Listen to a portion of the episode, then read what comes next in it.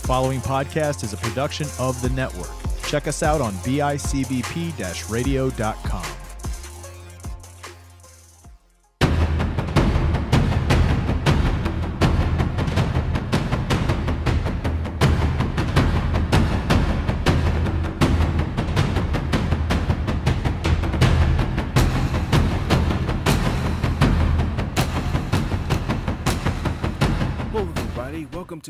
episode or session of the Kickpod Dojo.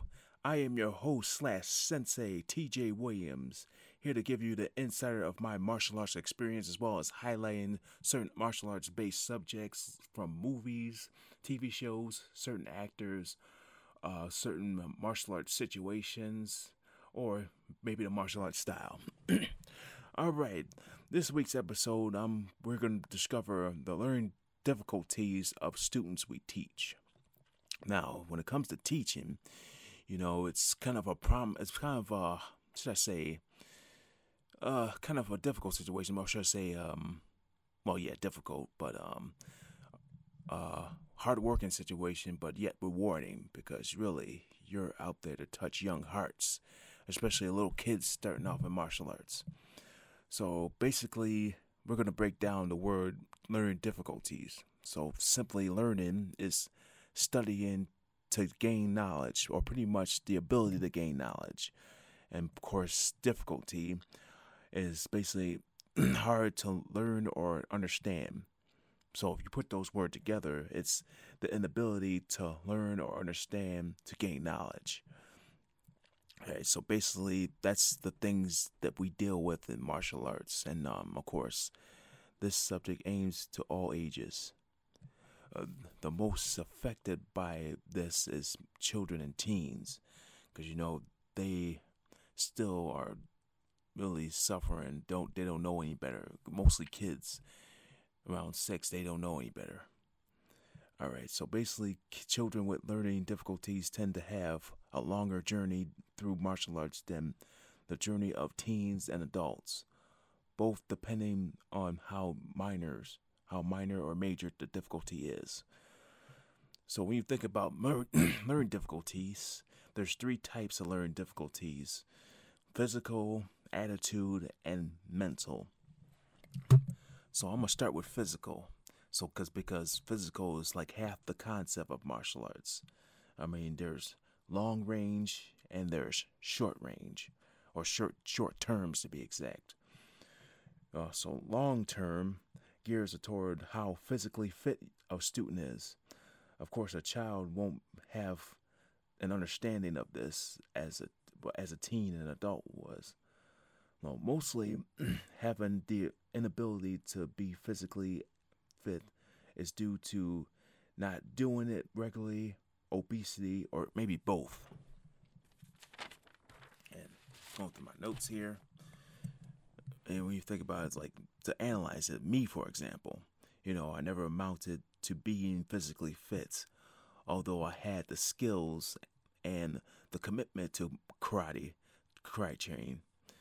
You know, as far as learning techniques, as far as far as learn techniques, but doing exercises like push-ups and running, I- feel nowadays I should have um, amounted to physical fitness more back then compared to you know being physically fit now. I mean, staying and staying commitment committed. You know, definitely when you think about it, there's two sides of building physical structure of students.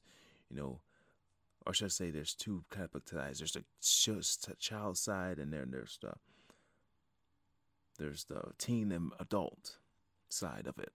So basically, with kids, the way you think to build their physical ability, you know, minimum reps, uh, minimum reps of um certain exercises. You know, go for five to ten reps of an exercise. You know, short warm up. And the idea is to build them little by little. You know, for example, first training for six year olds, three to five reps is probably the best to go when the when you're teaching.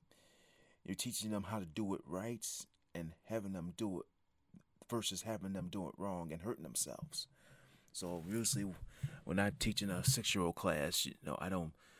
Sometimes I kind of do Tabata, which is 20 seconds to 10 seconds rest. It's like you you're having them doing 20 seconds of an exercise and and that's it. I mean, pretty much trying to build up not only their like understanding exercise and or at least building up of how to do exercise right, but kind of building up their endurance. You know, kids have a lot of endurance, and you know, especially when you're dealing with kids that like to run around or or just into sports. All right, so you, definitely you got the kids, and then of course you got the teens, which is um half kids, half adults. You know, start a minimum, then challenge them to go past the minimum rep. So you're taking them past their limits. You know, for teens, they're at the age where competitive motivation is a factor. You know, mostly if they're playing sports, likely they're they'll get they'll you'll get those students to go beyond what you ask for. All right, and then of course adults, same as teens, but with caution. You know, bones, joints, and ligaments tend to wear out. So depending on how well taken care of the student is, they might be in shape as a youth, but as they get older and haven't stayed in shape physically active, you know, injuries tend to tend to build up you know, really, you end up having like knee injuries, and then of course you end up having shoulder injuries, and then of course you get ligaments tear, teared, muscle tear.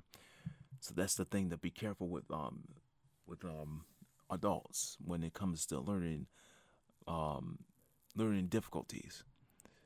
And yet that brings me to another subject, injuries. That's a, a short term difficulty. You know, this gears toward injuries that occur during training. You know, the thing with training is that we teach people how to do the technique right in order to make sure they avoid injuries. And, you know, that's what most things happen with students. You know, it's the it's the instructor's responsibility to, to properly teach students how to do the technique the right way. But you know, on the other side of the coin, students are responsible to train themselves physically to do the technique the right way, which means proper exercising and eating to fuel the body to great health. You know, what most kids, you know, when you analyze this, kids get injured. Getting injured during training is uncommon, but likely to happen.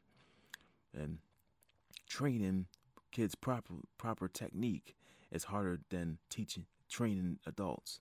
No, let's face it.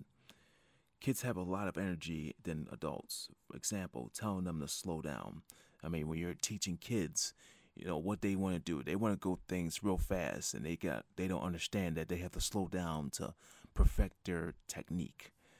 Uh, of course, to adults, you know, you know, most adults have that that that should I say kid mentality, and you know they just go through it too fast. But you know that's either how they were raised or they never have anything to amount to, so they think they're they're they're gonna really try to change, and then or at least try to do something new, and then they think they can go ahead. And which brings me to yet another learning difficulty: attitude. Attitude pretty much is like another other than having a physical attributes in martial arts, it's having a decent attitude making makes significant difference in your performance. You know, the learning difficulties of attitude that affects students student training and performance is overconfidence and poor commitment and effort. So those are the two types of attitudes that you deal with with students. All right, so so I'm gonna go over overconfidence. You know, that's the that's a big word right there when it comes to martial arts or pretty much anything like sports or pretty much everyday life people act overconfident. You know, the one thing that Bruce Lee once said the usefulness of the cup is its emptiness. So, a lot of people have a lot of, don't, a lot of people out there have a hard time knowing what that quote means. You know, Bruce Lee said that years ago, The useful the usefulness of the cup is, is its emptiness. So roughly, to make it simple, it's being humble. That's what it means. You know, you're an empty cup, willing to drink anything, really to try anything. You have an empty cup. You know, you go to, just say, a restaurant with uh, an empty cup, or should I say, a, a cup that's already full, and yet they have water. You're basically telling them, you know, my there's no point buying your water, wasting my money buying your water when I have my own. So that's pretty much overconfidence. It's like you're kind of saying that that um I'm more my water is more confident or my water is more better than yours or I know what water tastes like. So basically that's overconfidence. It's like you're it's drinking out of a bottle of water already filled with water versus using an empty cup and having others fill it for you, fill it up for you. So basically, that's how it is with people that are overconfident. You know, just to understand something. You know, everyone has their own flavor of water. So simply, you can't simply, you can't, you simply you can't say always say water tastes the same. You know, definitely that's something that you, you know, kids will have no idea that they're acting overconfident. You know, that's why kids would talk a lot in class because they're beginners. It's they're beginners in life skills.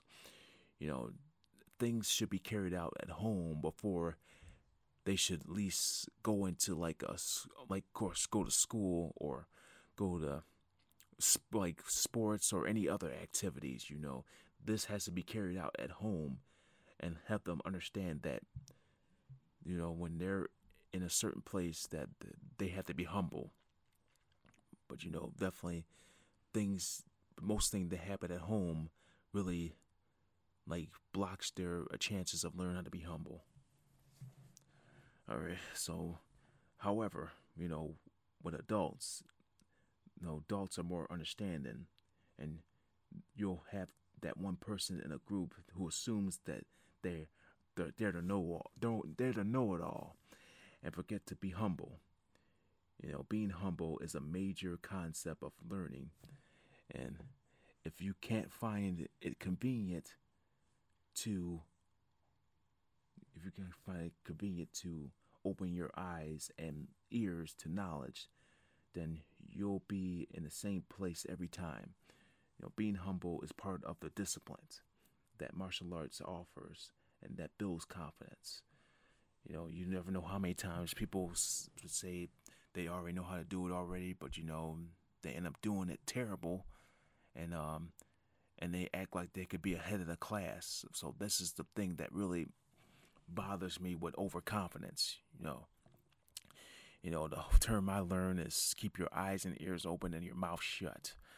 I mean, really, you know, it's not one thing. It's not fair to other students that are here to learn versus you thinking that you deserve all the attention and you have to be overconfident and you say forget everybody else in class. I want to move on you know? That's what gets people put in the same place. That's the thing. You know i'm there to learn and you know last thing i need is my time to be wasted when you got some person thinking that they are gonna be overconfident and just like say i'm better than you you know, yeah, maybe you could be better than somebody, but you know, there's always that one person that could beat you. So don't think that you can be like the big shot or the know it all and you forget that you're you're humble and you end up not hurting yourself but hurting people that you know not care about you or they don't like being put like in the bottom or should say, think they put below you. Pretty much that's what I'd say. All right, so that's overconfidence. So now I want to talk about the opposite of overconfident poor commitment as well as effort. Now, the student fails to put effort into their training. Either they don't know how to do it or they don't care to do it. And mostly the lack of commu- commu- commitment and effort is due to couple things, three things. You got class attendance. You know, not coming to class the the amount of times per week to learn what is required for your next level. That's the thing that we deal with. You know, in my in my school, or should I say, when I school, I mean, we were required to go twice a week. We had to go for regular class and practice class, and really with kids, you know, I can't tell you the amount of times. Pretty much from six to six year olds to like, let's say, pretty much a teenager. You know, you're required to go to regular class and pr- practice class. And, you know, with kids, parents never take that commitment to bring their kids to practice class, or the kid never tells the parents that they need to go to practice class. And that's that's the thing, you know. Class attendance is always important. You know, you have to be there to learn for your next level. You know, for me, I mean, being a fourth degree, I don't have to test physically anymore. But however, I still go to class because um, I want to keep myself physically fit and keep myself up to date up to date with changes.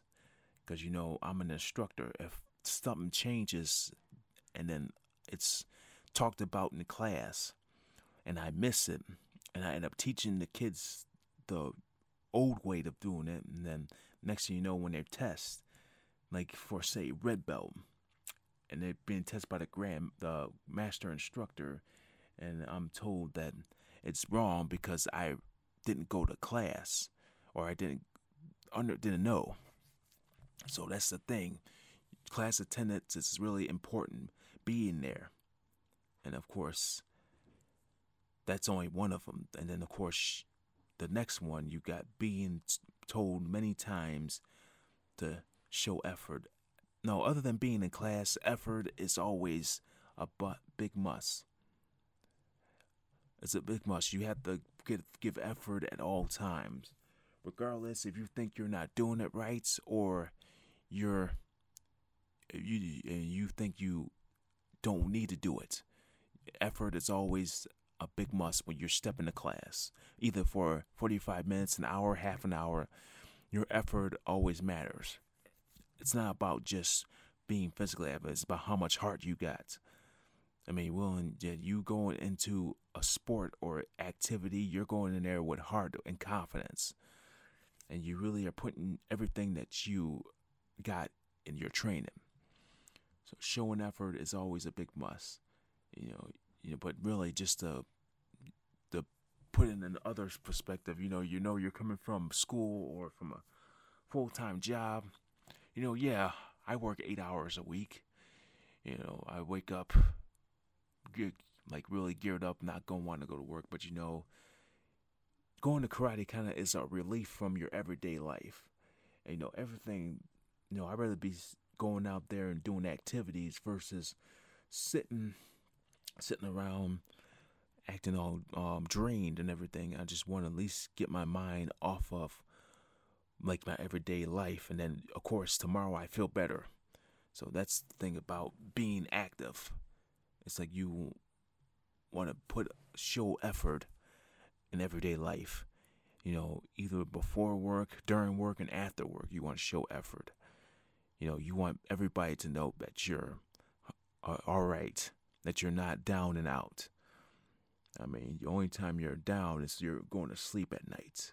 But you know, most people never get that opportunity because you know they never go to sleep until like least late and you know they're just not there. And another thing, discouraged of not getting it right. You know how many times that the mostly poor commitment and effort is like not getting it right. It's like they can't get the technique right, and then they shut down.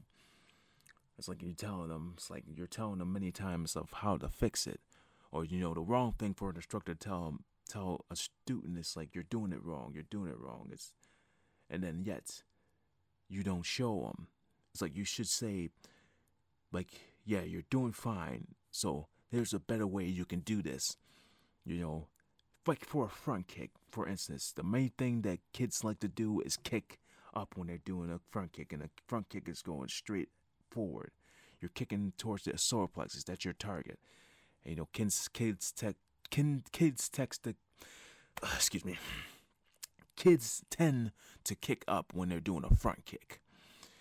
And you know, I tell them, you know, that you got the idea, but now it's now you can let's try this. Bring your knee to your chest. You know, you want to kick with the ball of the foot. And when you kick with the ball of the foot, you know, that's the weapon. You want to kick straight. So you want that knee to be uh, you're up to your chest for your ball, the ball of the foot to go in that position, aiming for that solar plex. And all you gotta do is just push. I tell that's a front kick, that's a push kick. You're not kicking a football. I mean, you want to kick towards the solar plexus, and you know you want to aim for your target. So really, that's pretty much another. That's all the attitude. It's like the attitude of really that affects some students, like the learning difficulties, and then of course, lastly, you got the mental learning difficulties, which involves mental disabilities. You know, a lot of kids deal with this. I mean, the most difficult people that you're that has the learning difficulties are people with mental disabilities. You got people with um, ADHD, a hyper uh, attention deficit hyperactivity disorder, or ADD, uh, attention deficit disorder, or you got Asperger's, uh, autism. All right, so people that has Down syndrome, people have to deal with that's the people you have to deal with, um, or should I say the kids that you have to deal with that has that condition.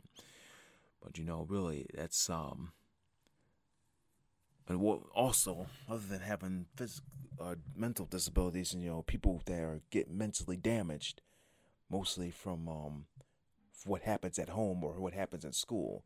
You know, they get mentally damaged, thinking that they're not good enough, or they overthink it.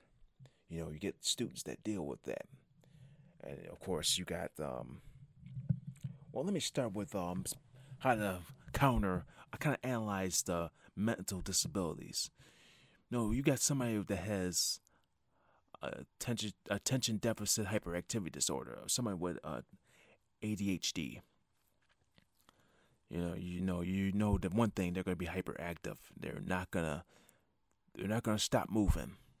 So i know that's the difficult thing especially with six year olds well, I can't. I can only relate because I was uh, a kid with um, attention deficit hyperactivity disorder. You know, I had to take medication, take counseling. You know, it's tough, tough deal, but you know, it can be overcome. You can't outgrow your condition, but it can be overcome. It's a matter of you just understanding what you need to do in order to um to conquer the situation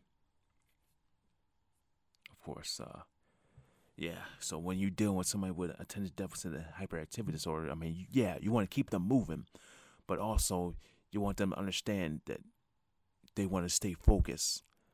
And you know, the one thing that that you fear for when you got somebody with um, ADHD is that um, they get so hyper that there's there's a possibility they might hurt themselves.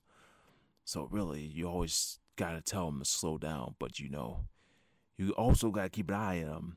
Usually, I have a student that has that condition. I have them in the middle so I can keep a good eye on them, and I kind of keep them away from everybody else.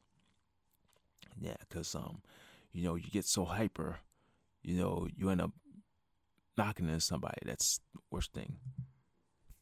Uh, so that's somebody with mental disabilities that you have to deal with. But when you got somebody that's mentally damaged, which means they or let's say they come from a home where you know the father or the mother is either divorced or you got the father that berates them.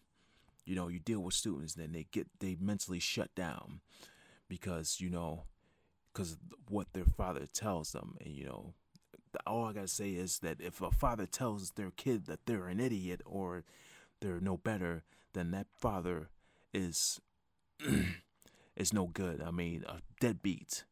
I mean, really, you gotta love your kids no matter what. If you're going, if you're down and out, but you know, you got those parents that really grew up on the wrong side of the tree. You know, really. You know, I can't can't say my father wasn't always around. I mean, but he was there when I needed them, when I need him, and he still does it. But you know, I'm you know I was growing up with a single mother, you know, two siblings.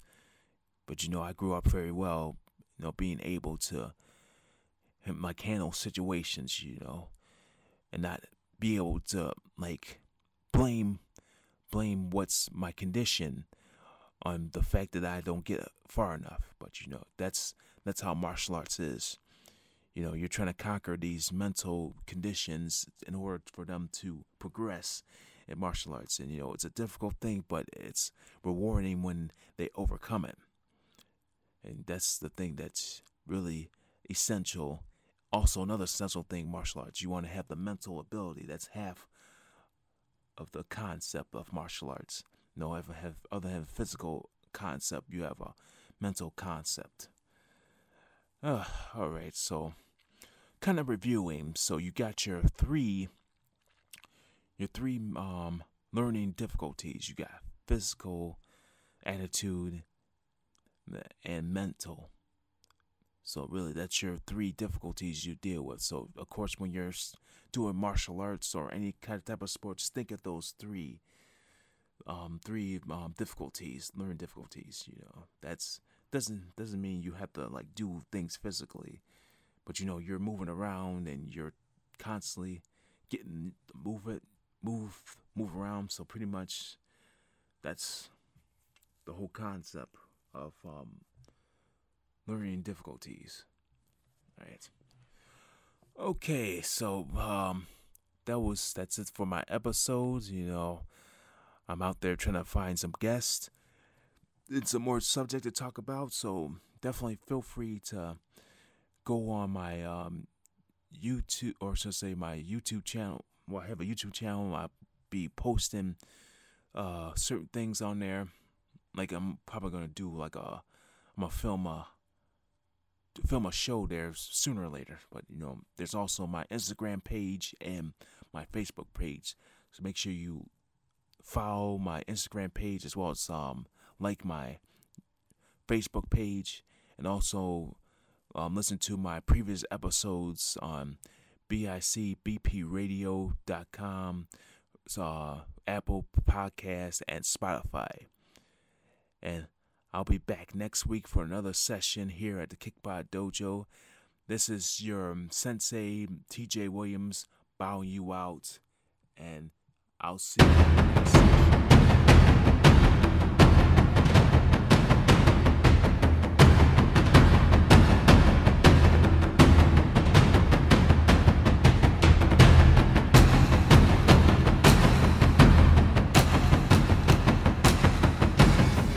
probably thinking, who is this talking and what is it for?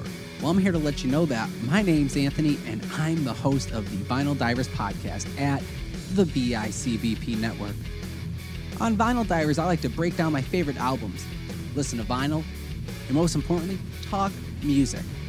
Whether it be a classic rock album one week and then a deep dive into some punk history the next, one thing that's certain is we're always going to have a good time. So hit subscribe, dim the lights, and let's get diving.